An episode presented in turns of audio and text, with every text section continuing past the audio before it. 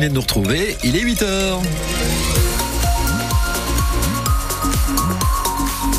Nous sommes le mercredi 7 février, on embrasse Eugénie ce matin et le moins qu'on puisse dire, c'est que vous constatez le froid ce matin, ça pique un petit peu, mais le soleil arrive, pas pour très longtemps malheureusement, en Béarn. Dans quelques instants, il va oser pour son billet d'humeur à 8h10, c'est Daniel Corson ce matin qui sera là.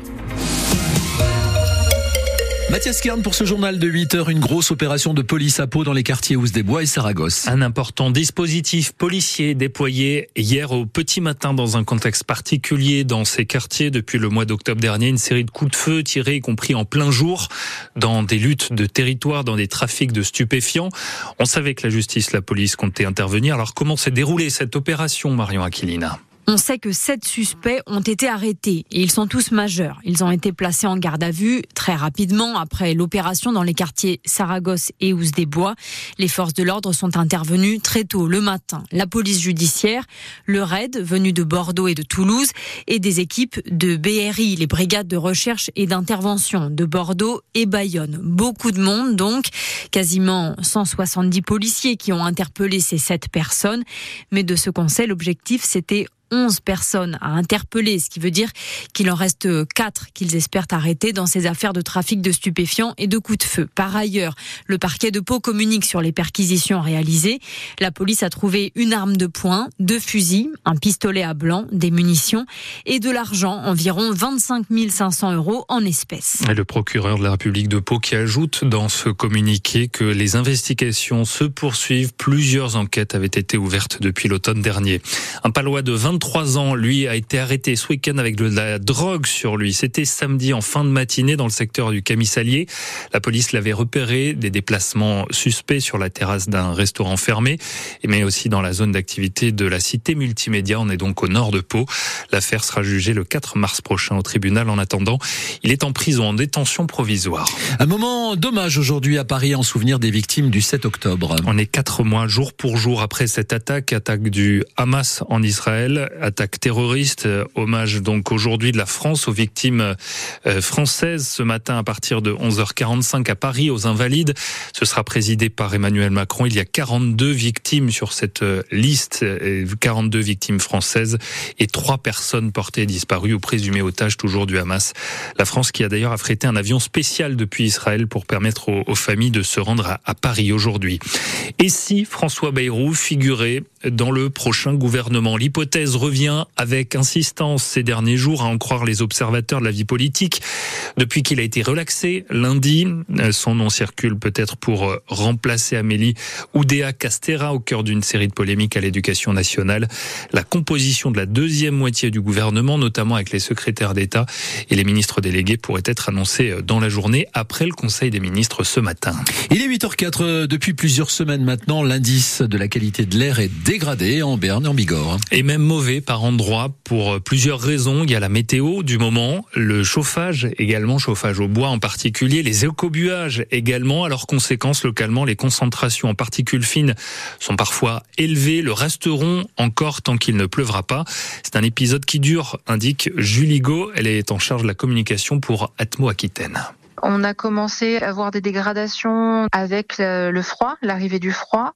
En principale source, on avait surtout le chauffage au bois, mais là, ça remonte à 2-3 semaines maintenant.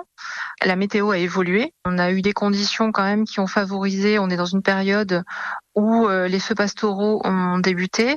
La fumée, c'est assez difficile de dire jusqu'où elle va impacter. C'est pour ça qu'on parle surtout d'un impact assez local. Et là, ça va vraiment dépendre des conditions de vent notamment. Est-ce que le vent, justement, est assez important et va permettre de disperser les polluants émis par les fumées?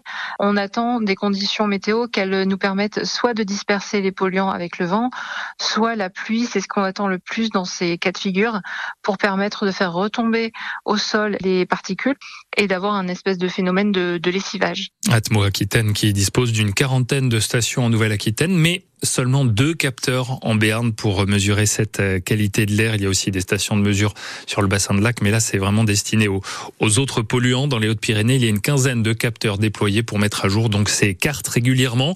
Le constat est là, air dégradé, qualité de l'air mauvaise.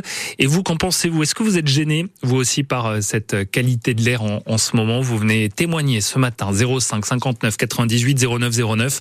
On ouvre le débat dans quelques minutes avec notre invité également, c'est Jean-Luc Laplagne qui sera avec nous de l'association FNE65, c'est France Nature Environnement dans les Hautes-Pyrénées.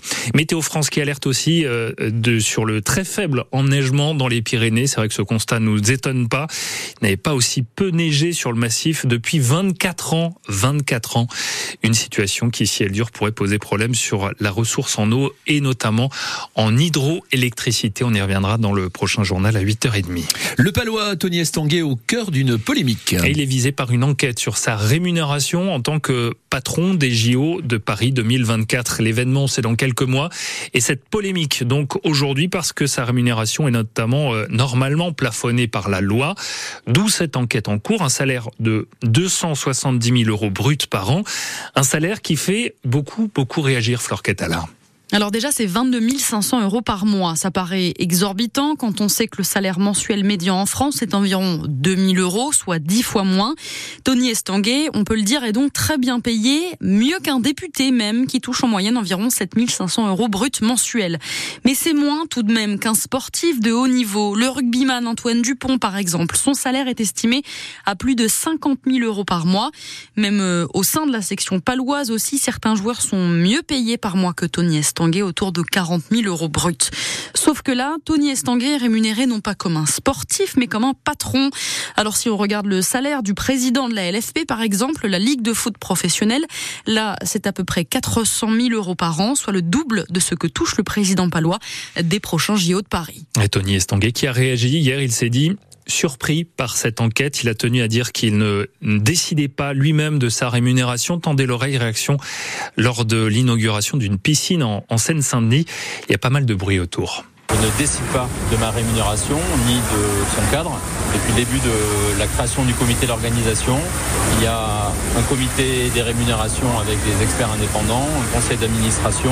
Il y a aussi les services de l'État et un contrôle général économique et financier de Bercy qui ont encadré mon niveau de rémunération. Et donc je pense que c'est vers eux qu'il faut se retourner. Le Palois Tony Estanguet qui se dit qu'il se rendra disponible aussi pour répondre aux questions qui lui seront posées au cours de cette enquête, donc sur sa rémunération. En basket, l'élan Berdais qui s'est imposé hier soir au Palais des Sports. Un vainqueur 82-73 face à Évreux hier soir après avoir fait l'écart dans le deuxième quart-temps. C'est ce qui a permis de l'emporter pour les basketteurs de l'élan. Et hier soir, l'élan qui est 5e de Pro B désormais. Avant le match à Nantes, ce sera dès vendredi. Le rugbyman français Paul Villemcé a été suspendu 4 semaines par le comité de discipline du tournoi Destination. Lors du match contre l'Irlande, match d'ouverture du tournoi vendredi, le deuxième ligne du 15 de France avait écopé d'abord d'un carton jaune puis d'un carton rouge pour un nouveau plaquage non maîtrisé.